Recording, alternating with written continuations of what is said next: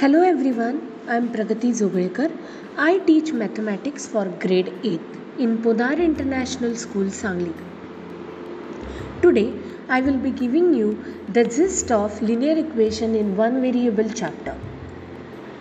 We have learnt in this chapter how to find linear equation with one variable on one side and constant on the other side. We have seen how to solve linear equation with variables on both the side and also how to solve linear equation into the reducible form. Now let me just tell you what all we have seen in this chapter. First thing is an equation involves equal to sign in addition to variables, constants and mathematical operations.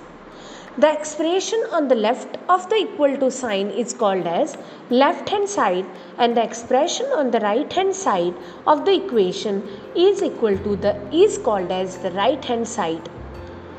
Second point, a linear equation in one variable is an equation having only one variable with the highest degree of the variable as 1.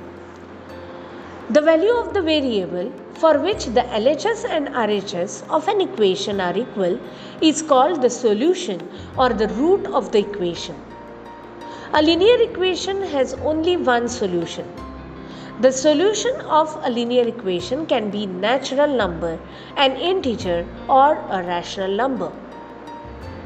To find the solution of an equation with one variable, on one side of the equation, we've performed mathematical operations on both sides of the equation so that the equality remains unchanged. If the linear equation has variable on both the sides, we use transposition to write the variable on one side and then solve the equation. The solution of equations reducible to linear form can be obtained by first writing the equation in its linear form and then solving the linear equation. I hope you will like this. Thank you so much.